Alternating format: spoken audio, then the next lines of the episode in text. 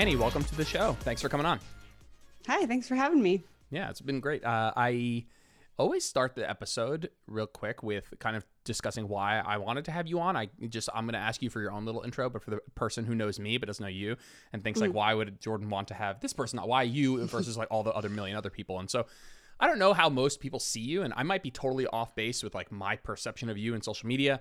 But when I first started following you, it was mostly for like your mostly for your strength training content. There was like a lot of like you were teaching big move, movement patterns, the like mm. quote the basics, the under the importance of progressive overload, and keeping it simple and and understanding that you know doing the same stuff relatively speaking over and over is like a really good way to go about things. It's a sentiment that i definitely subscribe to um, and but more recently it's been more of your business coaching content which i find interesting and that's kind of going to be a little bit more of the thread today. Like i get spammed every day with business coaches and i'll click on their pro- profile and i don't care that they have like no followers. Like sometimes i'm like well you, like, how are you supposed to be helping me? Um, Right, right, right. And, and then they also don't have anything that has anything to do with with with fitness in any way shape or form and that might be a weird bias that actually doesn't make sense. This might not be logical. Maybe you could be really great at helping me, even though you aren't in the fitness space, but there is just something so refreshing and it sets you apart because you have this really nice blend of like fitness and business where it's like if I was going to hire somebody, I would probably lean closer to somebody who really understands the, the actual industry I'm in. And so I feel like that does really set you apart. So really excited to chat with you today. That's something I really definitely want to dive into. Yeah, um, I sh- I share that bias, and that bias is largely why I got into business coaching, is because yes, if you are a any anyone in the health and fitness industry in the online space, I am sure gets the DMs from The copy and business paste. coaches, and Yeah. you know, yeah, maybe some of them are like legitimate business coaches, but um, anytime I went to someone who I was like, you know, maybe this person is could help because you do feel extremely overwhelmed when you're starting in the online space and you do want a course or a coach or some kind of roadmap to follow. So I would go to their page and then either same thing, like they didn't actually establish a following. So, like, if you haven't done it and you supposedly help other people do it, I'm just confused. Um, and then, or they had no proof of like, where is your successful fitness business? because or any i guess any business really like if i can see that you have built some kind of successful business outside of business coaching because it's really fucking easy to sell business coaching. Like where was the entrepreneurial success that you had outside of coaching business before you coached business? So um, that was largely why people started coming to me when i began to build a somewhat sustainable online platform and business in the fitness space in the absence of using my body to do so, which was intentional on my part, but not like it wasn't intentional that people were going to come to know me for that. It was just that was my intention was to come at it from a more what I viewed as professional standpoint. I come from college strength and conditioning where the standards were same for all men and women. Like everybody wore a polo, everybody had the same dress code. It wasn't like, oh, we're trying to, you know, keep the women modest. It was just none of the guy coaches ever wore tank tops that is that is my lens that i see through i guess so anywho uh, people in the online space largely women were like hey how do i do what you're doing because i feel like there's this pressure to show my skin or sell my body or use certain angles and i'm just not about that or on the business side sales calls, cold DMs, all of the things that people didn't want to do. And there's nothing wrong with sales calls. There's nothing wrong with cold DMing. I think there's a way to do it ethically uh, and aligned with yourself, which is the most important thing, in my opinion. Uh, and so that is when I was kind of thrown into business coaching. I said I never would because I thought all business coaches were super spammy and disgusting. Uh, I never hired one. And then I was like, well, maybe I can do it better or different. And so I attempted that. Yeah, and that's awesome. That sets the stage a little bit. Let's backtrack a little bit and start maybe Yeah. just from like you you were in collegiate athletics or collegiate strength training, Mm-hmm. and so let's do a little bit of backstory. I'd love to hear about that, and then maybe just like the the arc of. It sounds like you were from there to coaching, like phys- like a fitness coaching more so whatever the Yep. realm was, and then it became of like, oh well, how do I do what you do, and then you decided to do this. So I'd love to hear Yes. in your words kind of how that went. Yeah, so um, I got my exercise and sport science degree back in 2012. Uh, and that was with the focus of being a collegiate strength and conditioning coach. That was the goal. I needed to get my CSCS and become a college strength coach.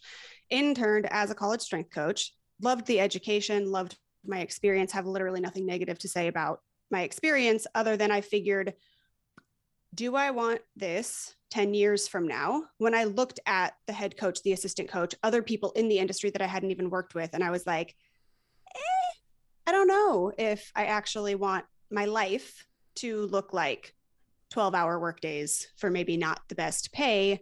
Even though I do love it, I wasn't going to be as obsessed or in it in that sense. Like I love the human body. I love, you know, for a lack of a better word, manipulating the human body via science. Uh, but I thought I need to do this in a different capacity. I need a backup plan. Um, and so basically from 2013 to 2015, I was in this like limbo of I don't want to work at a Globo gym. Quite frankly, was overqualified to work at a Globo gym. Um, I thought I wanted to work with athletes, not general population, which I think a lot of co- a lot of young coaches are like, I only want to work with athletes, which I I under I was there. I was there. Um, I also interned at a physical therapy clinic as a performance coach, so like filling the gap between when someone is done with physical therapy but they're not ready to return to sport. There's like very few um I don't know, like offers or things that people can enter into that space when they can really get ready to work in their sport how they were and truly return to sport. Did you did so you like doing that? Because I think that it. there's there, I know at one company, uh, Active Life, that they yeah yes they, that I've worked I worked with. I had some patella tendonitis stuff, and I just didn't even know where to begin. And so there was yep. I thought I always think of this bridge between you know, I have, uh, you know, my girlfriend's mom had like a, uh, I think she had hair, hair replacement and she had like a big mm-hmm. like PT and we, and I, I just have heard a lot about that. And then my girlfriend had a double uh, labral tear, uh, hip surgery, and so watched her go through PT, and it was just there was just this feeling of like they're not really understanding what you want to get back to doing, and so 100%. when she, so we both have had that experience, and so you you did enjoy that though. Oh yes, yeah. Um, it I didn't love. I used to actually complain about my experience in that internship uh, to the people at the university that I was working at. Uh, and the head coach said to me, Annie, you're always learning. So maybe at that internship, you're learning like what you'll never do or an approach you're not going to use. And I was like fuming at the time. um, but that was such good advice. And it was true because I was like, okay, well, I do love aspects of this. And I always said, like, I wanted to go to physical therapy school, but to use that education in a personal training sense. Like that would have been like the perfect thing in my mind, which is basically what active life does. I mean, realistically. So I went through their immersion course. I'm friends with Dr. Sean Pastuch. Love them, love the team, all of the all good things to say about active life. Um, I also really do enjoy knees over toes guy. I don't know if you follow him, but kind of the same like regression, progression, range of motion, joint health, all of those things involved. So, anywho, fascinated by all of that. Um, and in 2015, got my decided I'm just going to work for myself because I don't want to. We weren't going to move, so I just got married in college as well, uh, and we had decided basically. We got married in my last semester of college and said if my husband was not moving up in the company that he was in, we would follow me to get my master's wherever I wanted to go. And if he was moving up, then I would figure my shit out and do something here. And that would be that. So that was the direction we went. Um, I decided to start my own business after applying for a few places locally that I just was like, it pains my soul to think about working there. Like I just cannot, I cannot do it. I won't. I would rather struggle working for myself than work somewhere which, I don't Which place is a PT officer or a gym as a P, as a personal trainer? Um, there was one of them was like a kind of a boutique gym in Portland, uh, and the other one was an actual personal training facility here in. They do exclusively personal training uh, in Vancouver, Washington. But again, it's just you know if I just left strength and conditioning in the college space because I looked 10 years down the road and said, I don't want to be here, why would I swap that for another job that I don't want to do? 10 so, years from now. Yeah. To, exactly. Exactly. So um, that was Fit Design by Annie, got my business license, and I was training people in person at the cheerleading gym that I coached cheerleading at. So the person who um, owned the cheerleading gym, her husband had been training people out of it. So he had like, you know, a squat rack and some equipment um, and a little training area. And he was like, hey, do you just want to take over some of my clients? So I just started training people in person, which was amazing because I could do everything my way which is very important to me, very particular in the way I wanted to do things, uh, which say. is why I did. I never wanted to work at a, a Globo gym yeah. because it's like I don't want to follow your programming or your sales protocol. Like I just want to do things my way. It's just in me. So, anywho, uh, built, you know, filled up a one on one roster at the same time. So, in 2015, I started my Instagram account. Because the owner of the cheer gym is way more techie than I am. And she was like, you know, you need to, you need to use Instagram. So that is what I always suggest to people. If you can work in person for one to three years as a personal trainer, or, you know, if you're in dietetics as a nutritionist or um, registered dietitian, and build your online audience at the same time and then transition online because you've built that trust, that know, that likability online, that's like the perfect way, which I did not do it with that much intention, but like that is what I would tell someone to do now if they can. Because it, even if you build a successful in person practice, no matter what that is, if you then transition into the online space, you are starting from ground zero. You have no audience based. Nobody knows anything about you. They don't trust you even though you've built this amazing thing in a different world, basically, yeah. you really do have to start from zero. So anytime someone thinks that they're like set in person, I'm like, just have an online platform. You you immediately go from being like a, a big fish in a little pond to a yes. li- little fish in a huge pond. Very, yeah. very big pond. Yep. Yeah. yeah. So then uh, after I got my business license, built the online or built the in-person side, uh, the goal was always to be online always from from the very beginning uh, and then in 2017, my husband asked if I wanted to travel the world. And I was like, yep, I do. Uh, so in 2018, we took off, and that was kind of like my sink or swim. So several times I had wanted to like make a date that I'm going to stop coaching people in person, but there was just never enough pressure or reason to. Uh, I could keep doing both. So I did, which people often do in any situation. And that was my like, well, let's freaking do it. And then 2018 was a very pivotal year in my business um, was able to 3x my revenue just strictly because of the time and space that traveling allowed me, which is really funny. Like, go travel the world. Oh, and 3x your business because you somehow now have, have a bunch of time and no distraction. Uh, and then in 2019, started actually coaching in uh, business and filling kind of some of those gaps that I saw. Yeah, it's not surprising that I mean it's it sounds surprising that you're like I traveled the world but also had all extra time, but right. you went from having one foot in two different things to you know jumping in with both feet into one thing and, and the, your your discussion of like there was never this pressure um covid lockdown for yeah. me was the moment that i stopped in-person training and never ever went back that was it yep. uh, the minute that we locked down we thought it would be two weeks i was I had begun somewhat of like a hybrid approach at that point. I had been posting for a while and had a uh-huh. microcosm of a following, like a couple of thousand people, and from yeah. zero felt like it was all right. We're picking up That's here. Huge, I'm posting yeah. consistently. Um, but to start the podcast and to post every single day, sometimes multiple times a day, and start going live and start focusing on the, the growth of that side of things, like really took that sort of push. Uh, and I'm very grateful yeah. for. It's weird, but very very grateful for. I don't know where I would be if that hadn't happened and I hadn't been like you know, had to take that jump because you can get very comfortable doing what you're doing. And I knew that I didn't exactly. want to do this forever. I knew I didn't want to be in person forever. I was making mm-hmm. good money and I was a big fish in a little pond. And this other thing over here was scarier, although it definitely, I knew that it was calling me. And so I'm grateful for that. I'm sure you are too. Yeah. Yeah, Not there's the COVID, so many. The push. No, yeah. yeah. There's, I think there's so many people, and even across many different in- industries, that COVID pushed them to take the leap, and they're doing great now, which is, you know, awesome despite the thing that had to push them. But um, what was your background in fitness? Did you come from the strength world as well, or a different different I, I came arena? from a weird arena of I was a I had a pre law degree and was supposed to go to law oh. school, and then applied to law school, got into law school, and deferred for a year. Decided that I wanted to personal uh-huh. train for a year. I was super burnt out. I also didn't manage a lot of things, like a lot of things all at once, and so by doing college and the LSAT and and like applying and stuff, I was just melted from school. Yeah. And so I was like, all right, okay, parentals, I'm gonna take one year off and I'm gonna do this personal training thing.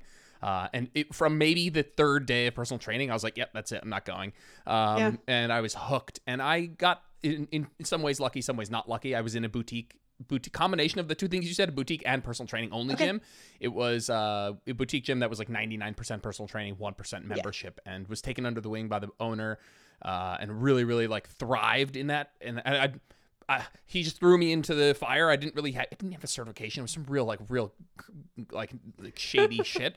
Um, yeah. But really, but really fell in love with it. And the problem sometimes with what happens is that like I hadn't been I didn't come from a ba- scientific thinking background. I didn't come mm. from I didn't have different opinions, and so it really like soaked up like a sponge a lot of the bad habits that happened there. And it was okay. really social media that expanded just like what else was out there. And at some point, like got a lens of like I don't know if there was a moment one day, but like walked in one day, I was like, I need to do a, a whole bunch of shit differently. Uh, and that didn't go super well. Um, a couple colleagues of mine, we broke off into our own place. Uh, okay. And then very quickly realized that being a gym owner, which is what I had done, that was not a vertical move for me in, in quality of life or income. yeah.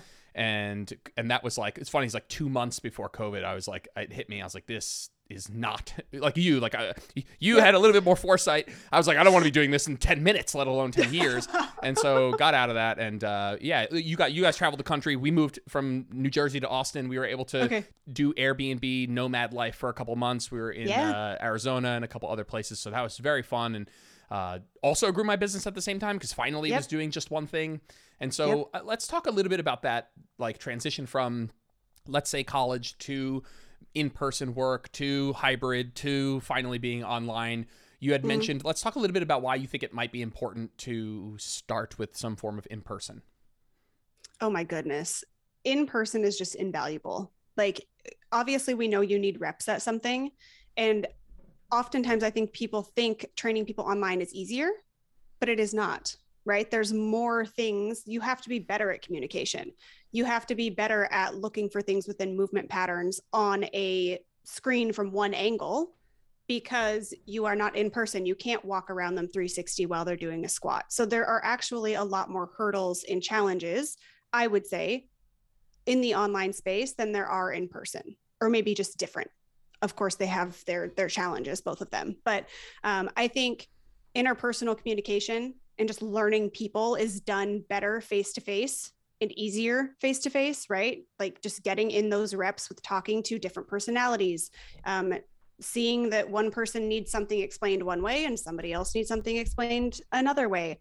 Um, really learning that in person, like somebody comes in, they feel like shit. They had a bad day or they slept like crap or whatever it may be, outside factors from the gym, right? The life load affecting the load in the gym, and you being able to modify on the spot and say, like, hey, what do you really enjoy? Let's just do some of that today you know what i mean like those those things that you you're not going to do that in the online space that's just not going to happen. Um, but that has value to the online space as far as learning and understanding people and just becoming a better coach in general. Can you so both go you, ahead. do you think you can tell by let's say you've let's say you have an inquiry of somebody who wants to to uh, you know hire you as a business coach.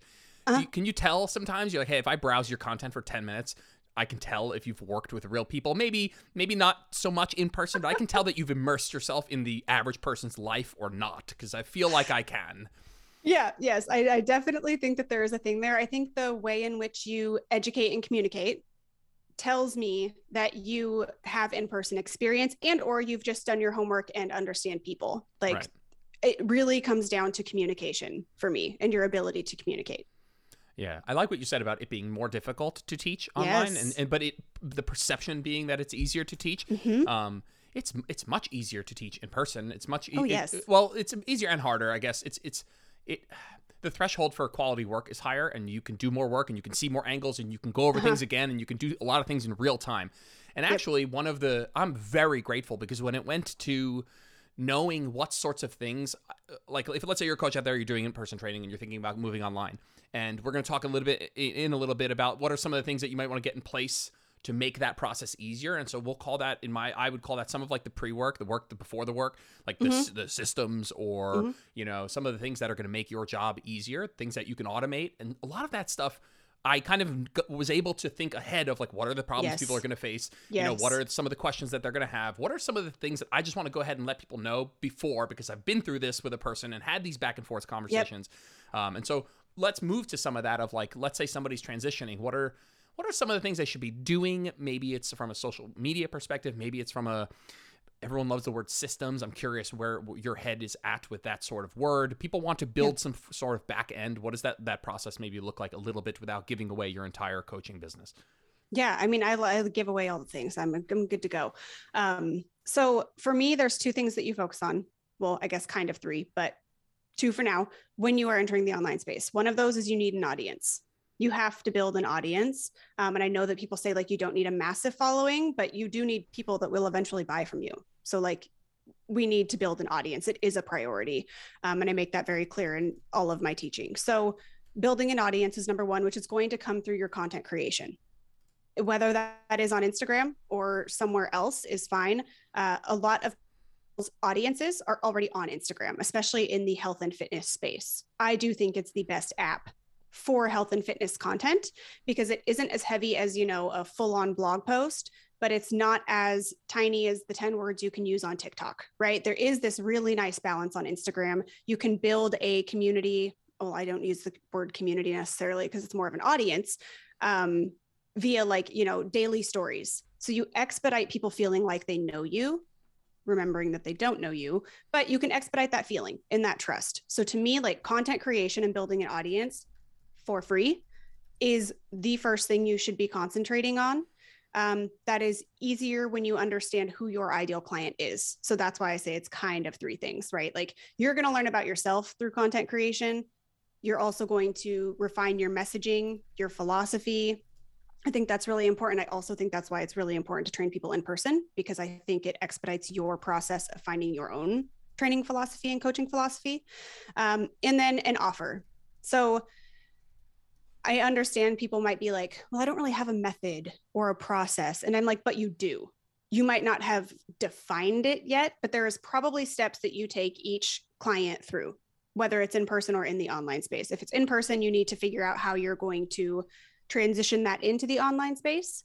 That's why you see a lot of coaches. Um, like I have a client portal, Annie's Secret Lab of Brain Gains, and that is where there's a bunch of like pre-made videos that people can watch when they join Built by Annie, my 12-month membership. A lot of other coaches have a um, like a welcome packet that just kind of goes over like what is RPE, what is a load percentage, what is tempo, like all of those things again that you would discuss in person when you have this packet or welcome brochure or client portal that is filling in all of those gaps and hurdles that you would discuss in person with a client. So getting in front of that with some kind of education client portal um, that's where you said like that experience allows you to know these are questions that are going to pop up. I can't just give this person a program and expect them to read this language because they've never looked at this language before. So those are the two things i would say to focus on are audience building and then your offer and making sure that your offer i'm not big on like perfection but making sure that your offer is going to be exactly what people need and making it really freaking good and being able to deliver whatever the promise or outcome that you are promising is going to be is really important let's talk about the building an audience part. I think that can be a little daunting yeah. for some people.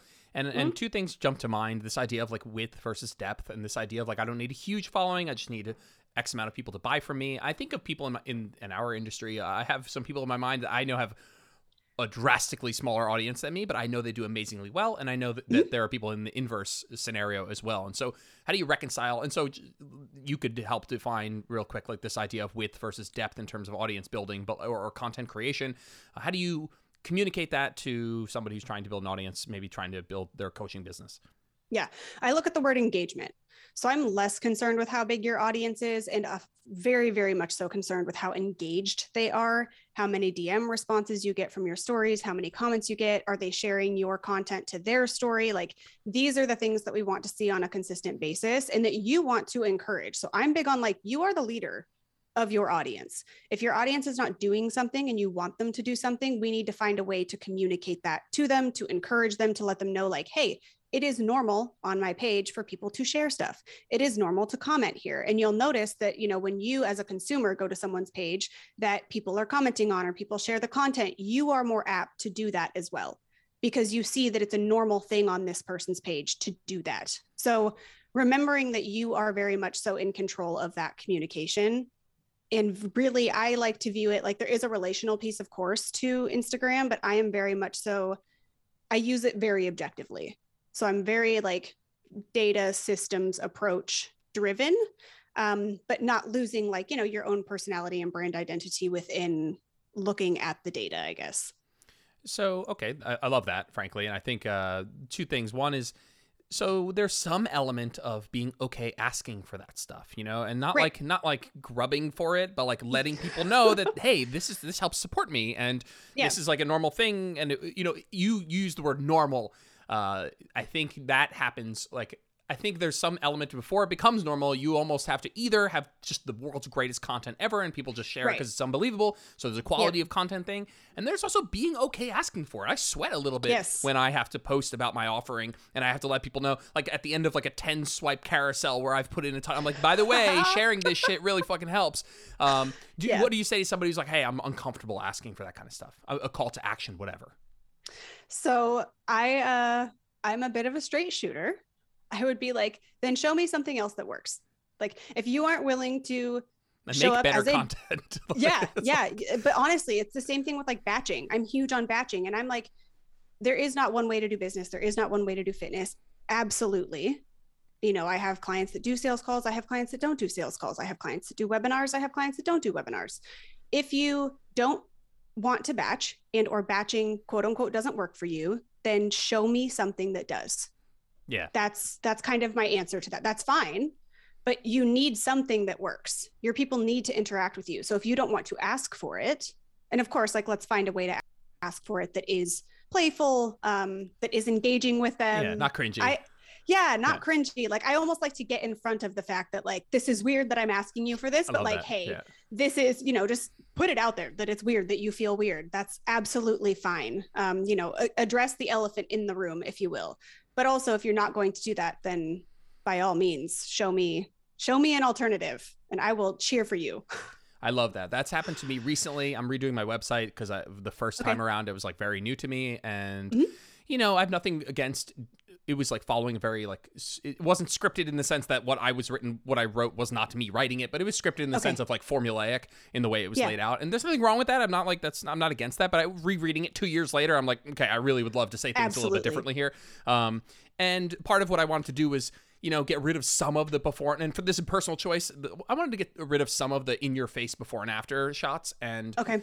And just not lean so heavily on that. Uh, and I want them to be there because you have to show people that you have success stories. You have to. Um, But I wanted to put some like text, text to, like like screenshots of stuff that people have said um, Mm-hmm. about my program, about my coaching, about their experience. And I feel like those, I, in my heart, that might resonate really well. If like this is very blatantly somebody else who wrote this, um, alongside pictures and stuff. And so anyway, long story short, in my group, I was like, hey, I I do a group Zoom with my group program um, Yeah. clients, and so I was like, listen, this this this this like I'm uncomfortable right now saying this, but it's really helpful if hey guys if i post like a little post real quick and you guys share like a very small if you feel like you want to there's no pressure but just asking say hey if you feel compelled to share your experience here's where you can do that. It's really helpful for me and just like you said getting out ahead of that and is so important of like hey like i'm not begging you to do this not it's not not we're not trying to make this weird but like, hey this does help me and if you would like to help me it's just like bringing that to the forefront of somebody's mind of like hey this is just hitting the share button and sharing it to my page commenting does actually help. And so if you're on the mm-hmm. fence you'll bring a whole bunch of people off that fence into the engagement side of things and so it's been it's been very helpful. Even if you're uncomfortable i agree with you it's like you don't have to do anything but if you want Right. to grow you got to do something that works and this might be that it's when I um, ask for testimonies. Like it can always be weird to ask for testimonies. In my email for Built by Annie and one on one, not asking for testimonies, but when we get close to their termination date, people get awkward. People get real awkward when it when their when their end is coming. Um, and so I always like to, you know, like in my email that I send for that, it says we're not breaking up.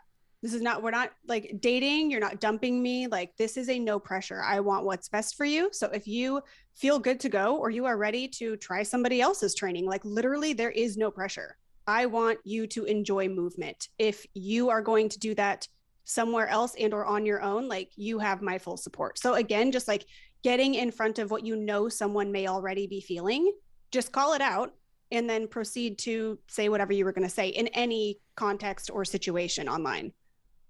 Awesome. Let's let's Yeah. let's look at like okay, so now I'm now I'm making content or I'm starting to make content. I'm starting to think about the content I'm trying to make.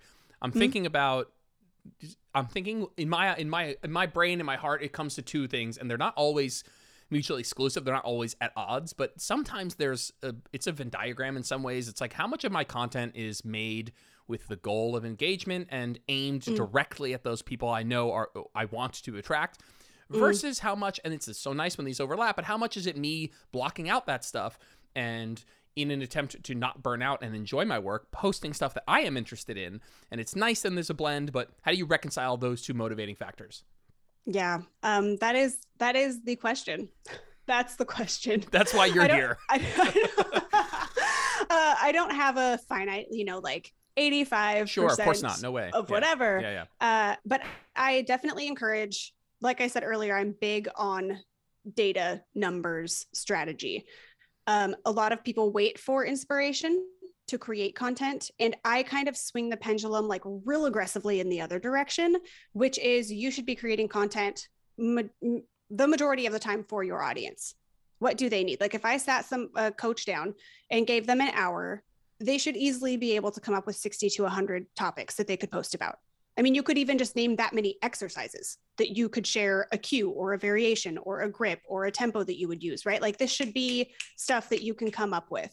So when someone is struggling to create content in general, I'm like, take a step back, write everything you know, pick a topic, make a post, right? It doesn't always have to be this like big inspiration thing. You are creating a catalog of your knowledge and approach for coaching so that when somebody comes to your page, they can poke around, get an idea, and be like, yes, hit the follow button or eventually work with you. That content split for me probably is that 85 15%. 85, most of it should be for your audience. Don't lose yourself in that process. That's what's important. So people can often get in that I'm just, you know, become a robot basically they're just creating this educational content but they forget to put in their satire or their wit or their humor or their their approach to coaching right? So for me it's like how do we marry these things? Kind of what you said more often than not. So in every post you should be interjecting yourself. That is this like weird phenomenon that is having a personal brand. We need to approach instagram from the point of a business without losing that personality vibe why people are going to purchase from you because you aren't the same as someone else right? Today i posted about zercher squats. Very straightforward when you would use them why you would use them what's the history of the zercher squat. But i said that i use a hip thrusting pad in my dainty elbow pits so that it doesn't hurt right? It's those little things that like that interjects me into that rather than someone else that could write the same exact post does that make sense? No, it makes total sense, and it, al- it, it can also be a way of.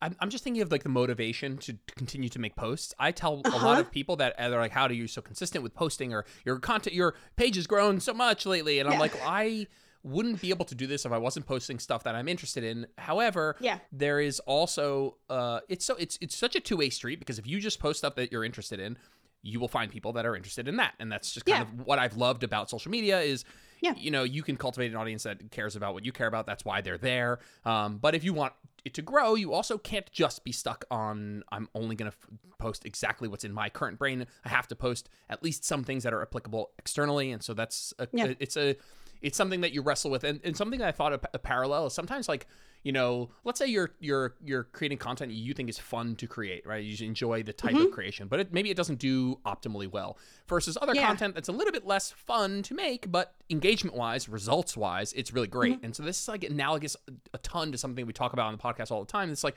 reconciliation of the type of training that you do that's fun versus the type of training that Right. might bring you the results that you should also hopefully think is fun and so Yep. there's this like enjoyment factor of like yeah you should be and I love what you said. I, ju- I saw your Zercher squat this morning, and it, and it was probably uh, an element of you being like, okay, I'm going to do this post. It's going to be educational. It's going to be to the point. I'm going to share the Zercher squat and some stuff about it. But then the way that it stops being boring and robotic and monotonous for you is to to in, interject some of like what's very blatantly your own verbiage and that people Yes. know to be you. And so I love that where you can be like, hey, I'm going to communicate a very straightforward topic of how much Yep. protein you need, but in there it's going to sound like me doing it, and I'm not going to feel like a robot, and it's not going to be super fucking Yep. boring. And so to kind of interject yourself into those more mundane, mundane being in air quotes, uh, straightforward, scientific, potentially content ideas is really really great. Well, and I have a client right now, um, a one-on-one client who she has her PhD, very intelligent, um, and she knows that she needs to create reels. Right, the reach that you get with reels is unmatched. It just is. It's a fact. Um, again, you don't have to do them, but you better have some like real viral worthy carousel posts to back it up. that's that's the if you want growth. Um, so anyway, we looked at like how can she create reels that are fun for her to create that are educational, but that also hit those like, you know, quick transitions or things that make it kind of entertaining. Uh, so it is really marrying those two things. Like, how can I check some of these Instagram box that need to be checked, but also like not want to poke my eyeballs out? Like, how can I also enjoy the process? And that does take work and trial and error. And that's another like having that long haul mentality of you're going to create content for who knows how long, probably a really long time. Ideally. So let's find a way that, yeah, let's find a way that, you know, marries what you enjoy both in the actual medium of content. So if you like Right. video or if you like text, like think about how many accounts you follow that have never made a reel but have a million Twitter style posts. They're really good at short, punchy content. Like it can be done, but that comes through trial and error. So Yeah, and I think the reels one is a common one. I'm sure you deal with fucking every day uh, of like I'm uncomfortable making reels or I don't know how to make reels, and so Yeah, how yeah. can we how can we take and that might be a good like route of thinking about this of like this is the stuff that's going to do well and help you grow your business. How can we make it less boring, more fun, more of you uh, instead Mm-hmm. of maybe the, it's not that the other way around might not work. It might just not work as well. So like I've definitely battled that with reels where I'm like, how can I how can I do reels consistently? Um, For me, maybe it's like three to four a week. With and can I figure out a way to not burn out doing this and make it even remotely enjoyable so that I can be more consistent with it for sure. Yeah, yeah, exactly. And that's, I mean, they're, I know, I follow people who, um, they never show their face on a reel. They do voiceovers. So maybe they're showing a tutorial, something. Maybe they take a video of themselves doing a squat or a movement of some kind, and then they just put a voiceover over the top with like educational little text pop-ups that are happening. And I'm like, that's fantastic. You don't have to get on. You don't have to do the voiceovers. You don't have to sing or dance. Like, but ex- your your creativity or imagination is the limit there. So if you can say like, how can this work for me? Then that's probably going to get you in a better spot than just saying, I don't want to sing or dance or point at words on the screen because I totally understand that. Yeah. I'm holding many tongues right now with the word pointing. Um, ah, it's yeah. the worst. Fucking kills me. like no judgment if anyone out there is doing that. I, I would rather have you do that than nothing. Okay. yeah, I yeah, would. yeah, yeah. That's fair. That's fair. That's fair. Let's expand beyond that. Let's just inhale, exhale, and we'll move that move on from that. Let's talk about uh okay, um maybe let's touch on a lot of the the places. I know that you kind of put Instagram up on the top of this hierarchy, but let's talk about some of the other forms of content, other mediums, other platforms. Let's talk TikTok, let's talk podcasts, let's talk blogs, let's talk have a website. Like where are you putting a lot of eggs in the basket? Uh how are you coming to terms how you how are you and a client figuring out where they should put their eggs in terms of platforms? So ideally, it's again a marriage of where you enjoy being or the type of content you enjoy making and where your audience already is, which comes back to that like, do you know your ideal client? Because if you love Instagram, but your ideal client is actually on Facebook, well, we need to be on Facebook then. Like, because the end goal here is to build a business. people with very money. strong political views are my are my are my are my target audience and they're all on Facebook. Family members with really strong political views is my target audience and they're all on Facebook. Like- Amen. yeah. Amen. Um, and then accepting the, I mean, I think that Instagram, I am biased. It's my favorite platform as a consumer as well. Um, but I think that it has the best potential for growth. And I know people are like, I post seven days a week and I can't grow. It still has uh, potential for the quickest growth in comparison to, say, you know, if somebody wants to be on Pinterest or if they want to be on YouTube, like that's a much longer game there are pros to that because there is search based content. Pinterest and YouTube are both search platforms. Instagram is a social platform. There is a difference. So, again, you can do things quicker on Instagram, I think, especially with like having daily exposure to your audience is huge. That is why I think you can grow so quickly on Instagram. Um, it's so many touch points so quick from the get go. YouTube, Pinterest, um, uh, Facebook is more similar to Instagram, I would say, but those are nice because you create a piece of content. It's a bigger piece of content. It takes longer to create, but it lives forever. Like that's a huge thing. So that is why I like personally to post on Instagram, but also turn those Instagram posts into blogs. And you could go the other way. You could write more of a long form blog post and then break that into three Instagram posts. There's no saying which direction it needs to go, but that gives me the SEO on my website. I only have to create one piece of content, um, and that is search based, right? So that would be through like Google search. Um, and then I put that on Pinterest. So that's one example of, you know, having that more social platform and then having a search-based platform. So if you can have two, I don't care what you choose. Ideally, again, it's where your ideal client is at. Otherwise, you are somewhat wasting your time. And to have one social and one search based, but I would go with one first. And I know some people are against that, but I'm like, have you seen the list of things you have to do on Instagram to supposedly grow right now? It's a full time job. It's a full time job. So I would go all ham on one platform first, really get a system down, like you were talking about, like batching your content every two weeks. You know that you make your grid first, you make the graphics, you batch your reels, and then you write your captions. Like whatever that process is for you, nail that down do really well at that figure out what is your viral worthy content. Ideally my clients have like one to three topics that they know that they can leverage if they find that there's a lull in their following or in their engagement and they can just pop that in there and kind of give themselves a spike up with engagement and shareability. So that is my take yeah, that. Do you okay? So do you find do you have? I'm sure you do. Um, either actual analytics or just like anecdotally, like what is the return on my effort for these searchable content? Um, it is it is it is it has interestingly been something that I've gone in and out of, let's say specifically blogs, and just mm-hmm. f- entirely fallen out of love from. And so this goes back to like the fun component, but like yep. everything that's not fun can be overcome by a, a, realization that it's worth your effort. And so if right. I was like, oh yeah, I found you from the blog, or if it was like, oh, like there was some, you got, you must be tracking this stuff to know what works to point you in the direction to, con- to continue to do things that work but like that to me is soul sucking. I hated. I didn't hate uh-huh. writing blogs, but I didn't get. That's so funny. Is I didn't actually hate writing blogs it's the lack of a dopamine hit on a blog that you right. do, that you get on social media. And so yeah. there's like this lack of immediate feedback where I'm like, if I go on social, I post it, I get to interact with my people, you know, it gets shared. I yep. see a lot of the good that I'm doing immediately with people. Oh, this is great. This is helpful. You, you know, you're in my brain or whatever they say. It's like, oh, this is great. It's yeah. total dopamine hit. On the blog, yeah. it's like never ha- will be refer- and maybe that's my own experience. Blogs weren't good enough. SEO wasn't good enough. Whatever. But like, it didn't feel like that. But it, it, it do you have anecdotally or actually analytically like seen that it's like okay this is a worthy use of my time. Um, pinterest has shown me that. So 88% of my web traffic comes from pinterest which i did not realize because all of my blog posts are put on pinterest and looped via tailwind. So that was a kind of an experiment that i did.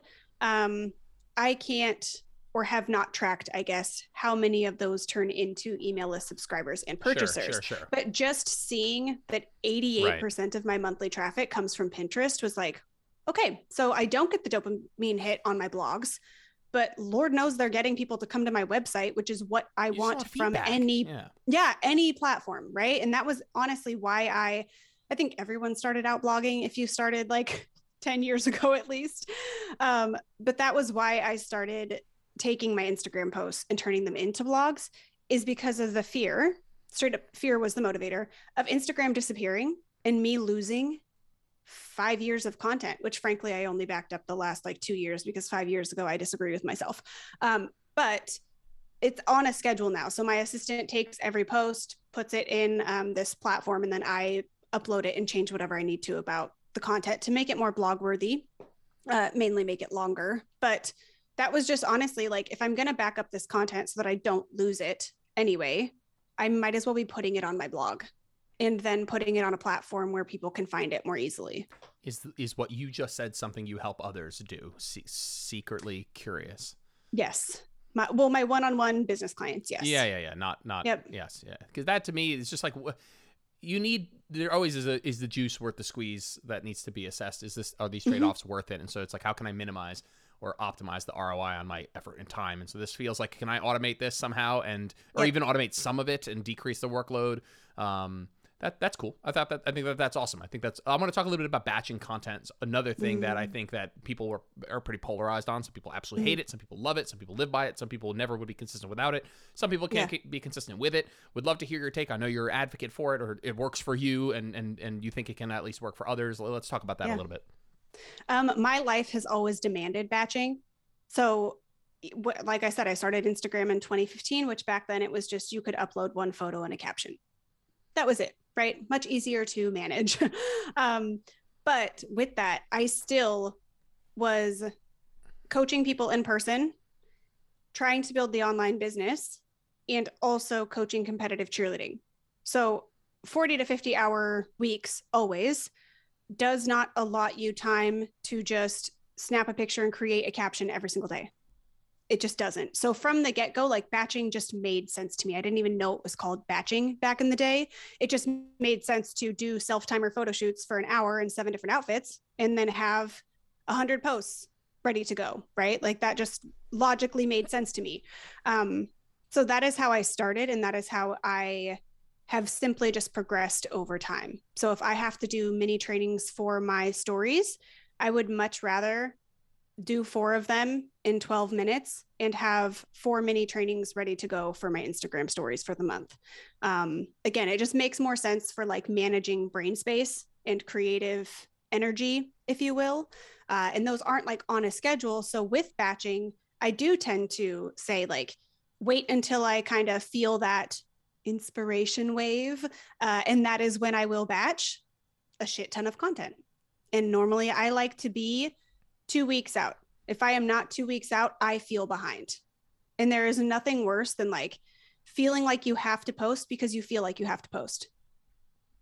Yeah. Hate that for us. Hate that for us. Yeah. So it, it is about coming up with a system that works for you. Some of some people like to, you know, create their grid first. Some people like to come up with, you know, 18 caption hooks or topics. And then they like to batch their reels. Like there's so many steps now to batching content, to be honest. You are creating carousels or taking video or doing reels. Like it's a lot to manage. So if you can figure out a system, which is going to come through trial and error, I can't like shake that into people's brains enough. It's you're gonna have to try it at some point Yeah. and find what works. Like what worked, what didn't work, keep moving forward. Yeah, I, I love that, and the trial and error thing is important. I've I've personally tried batching often, and the interesting part is my life does not require that. Like if I Okay. want, and so like I'm just at home every day. I, you were at the time and back in the day, you were like, hey, I'm working most of the time. I only have four hours a week to create content, Right. so I can't do one hour over four days. I need to do four hours in one block. But I definitely think that this you could like regress the idea of, of batching and progress it. And like I do think that one of the big issues I do see with coaches who come to me, I coach coaches not for business side, but for just coaching, and we talk about Yeah. business as well. Is that like just not batching time for certain things, and so you're like they take calls at all hours of the day. They and so for me, I batch my day where it's like this hour is where I create content. These three hours Mm-hmm. are where I take calls. This two hours is where I do education. This one hour is where I do this. And so whether that's that might be just some different regression of batching. And so I do think that there's just like blocking time, time blocking, whatever it is, Yep. just like not All the can feel- same. yeah, it can feel super overwhelming if you're like, oh, I have to do these 10 things every single day and I do them at random hours during little pockets. It's like, no, no, no. Let's check ins in this four hour window. Like, you know, pr- write my programs in this four hour window. And so I do think that there's at just from a time management perspective, this is just one facet of time management that I think is a really important thing. I'm sure that that's a ton of what you guys work on. Well, yeah. And I like to honor, like, I have found I thought I loved structure because structure was always imposed upon me. I had those like clients or internship or school. Like it was, my day was so scheduled. I functioned very well being busy and saying, I have 20 minutes to do this. So I'm going to. When my day became completely free, I was like, oh, this is much harder. This is much harder to manage. Um, you think you have all this time, and I'm like, you'll be surprised how good you are at wasting time when you have a lot of it. Uh, so I like to now basically choose, I call it a top two, but I have two priorities for the day. And some people like to time block, like know exactly on what day they are doing what tasks at what hour, which I am for. If people reject that, like they hate that, my husband could not. He would get nothing done just because it's on a schedule. Like, because somebody said he has to do it. He's like, even absolutely not himself, even even himself, himself. he will reject Yeah, yeah. himself. Okay. Yeah. So then you can just say, okay, well, we have these two tasks, or you can say we have 10 tasks for the week that we have to get done. Wake up. What two tasks are you getting done today? Like there's still that freedom aspect. We have the structure of this is what has to get done this week, but let's honor that you want to wake up and work on X with the two hours or five hours you have today. What are we completing? So there's, like you said, that regression and progression. Some people like really, really, really rigid schedules. Other people need that like freedom of choice within what they're doing that day. And I'm absolutely fine with that as long as everything gets done. Awesome. My last question before we talk a little bit about you competitive cheer and if you watch Oh. cheer on Netflix um, is what would you say to somebody and this is something you hear thrown a lot uh, in terms of people getting uh, discouraged maybe from going into coaching that the market is so saturated with coaches already there's so many coaches everyone's an online coach you know if somebody is sitting there feeling discouraged that they've heard that or think that themselves is that how would you maybe address that conversation Um, I mean, put simply, like no one. It sounds so cliche, but no one is going to do it like you. Like it, it's the same as like the dainty elbow pit, right? Like, yes, everyone, has Talks dainty elbow about- pits no everyone has da- It's a sensitive area of the body. Um, no, but I mean, everybody is going to talk about squat, hinge, push, pull, carry. But you have different life experience. You maybe have a different, like, slight philosophy or way of communicating. So, should no one else be a coach? That would be my question. If it's so saturated, then we should have no more coaches. There's no more room, right? And when you flip that, you're like, well, no, of course there can be more, right? So, I guess flipping the script would be my question to them. So then we should just be done. There's enough. We don't need any more. Yeah. It's also probably a lie. It's probably just Yeah. this, this magnification of the, you being on social media. There's You feel like it. yeah, you feel like it's saturated, and there's Yeah. Jordan Syatt was like one of my early going into the online space mentors. Um, Yeah. Always would say they're saturated with coaches, but it's not saturated with good coaches, and it's not saturated with people. Yeah, people willing to work hard was more of I think with the emphasis of like there's saturated with people, but maybe not people who are going to put in the type of work, and like you said, some form of individualization that you have. Um, yeah. yeah, so that's always been motivating. I, I'll say that to people. It's like, yeah, it's saturated. There's a lot of people posting about coaching, but like you said, there's nobody who's you, and there's also Yeah. not a lot of, not as many. If you shrunk that pool of all coaches down to the people that you know are going to work super super hard, it's probably less saturated than you think. Yes. I would agree with that. Cool. Well, let's talk about c- you coaching cheerleaders real quick because we, we Uh. Jenna just made me watch Cheer on Netflix, and some of these people are in ridiculous shape. And is that sort of like, have you watched it? You know what I'm talking about? I haven't watched it, but yes, in competitive cheer, it builds a They're very Insane. Good, good in my eyes physique. I'm a yeah. fan of the physique that it Were you guys doing a lot of like traditional, no traditional quote, but like what, how sports specific was it? Like, I'm sure it was very sports specific, but it did it look like, hey, we need to build a good base foundational strength. We're going to squat, we're going to hinge, pull, carry, all this stuff. Like, Um, well, obviously I was in college at the time, so like yes, my cheerleaders did that, Sure. but it is typically very like gymnastics based. right. So like hollow body Sure. positions, Right. overhead handstand holds, Mhm. things of that sort. Um, lots of squats and whatnot because it is cheerleading for me. Like a power clean is the perfect movement for say bases in cheerleading. So weightlifting, you'll find a lot of ex cheerleaders go into weightlifting afterwards because there are so many parallels. You Sure. see that with gymnastics and CrossFit, right? So yes, there there were a lot of parallels. Our girls that we coached uh, in the All Star realm, you know, weren't doing barbell anything, but the movements absolutely are Yeah. very similar to that of weightlifting. Yeah, that makes a lot of sense. Explosiveness and, and a lot of Mhm. gymnastics, a big gymnastics component. That's cool. Yeah. Okay, that was my last only personal question there. And so, why don't you show everybody where they show? Geez, we're on a podcast. Tell everybody where they can find you. Um, secretly plug a whole bunch of crap that I know you definitely have, like your Pinterest and all this stuff, and I'll tag it in the description. And secretly, uh, I'm interested in where they can hear more about your where they can hear, but I'm secretly interested about Uh-huh. your your coaching offering, your business side of things. Okay, so yeah, uh, everything is mostly the same. So anniemiller.co is my website. It is also my Instagram handle. It also my Pinterest handle. So anniemiller.co for all things. Um, I have a podcast, the Fits Pro podcast. I also have a business. My kind of signature business course is Fits Pro Foundations. It is a six week course. Um, people always ask, you know, can guys join? And I'm like, yes, I will speak to you very much so, like you are a female, but we call our male Fits Bros Fits Bros. And so that's just a very fun, like, thing that we do in our audience of Fits Bros. Uh, and that is where I give, that's like the roadmap I would say that I saw missing in the online space. So I did actually take B school with Marie Forleo, which I absolutely loved, but it just it's like you were saying like I needed something specific to my industry. Someone who understood like what is it like to try and grow a business as an online health and fitness professional because it is just different. So that is that course, um, but you can find everything that you want that exists on my site. Cool. Sounds good. I'll plug Yeah. all that. Thank you so much for coming on. Really appreciate Yeah. your time. Thank you. It was awesome. Thanks for tuning in to this episode of Where Optimal Meets Practical. If you liked the episode, it would mean the world to me if you posted a screenshot to your social media or left a five star review on iTunes. That stuff really helps. If you ever want to get in touch with me, just shoot me a DM on Instagram at Jordan Lips Fitness. I'm always around to chat. Thanks, guys. Have a good one.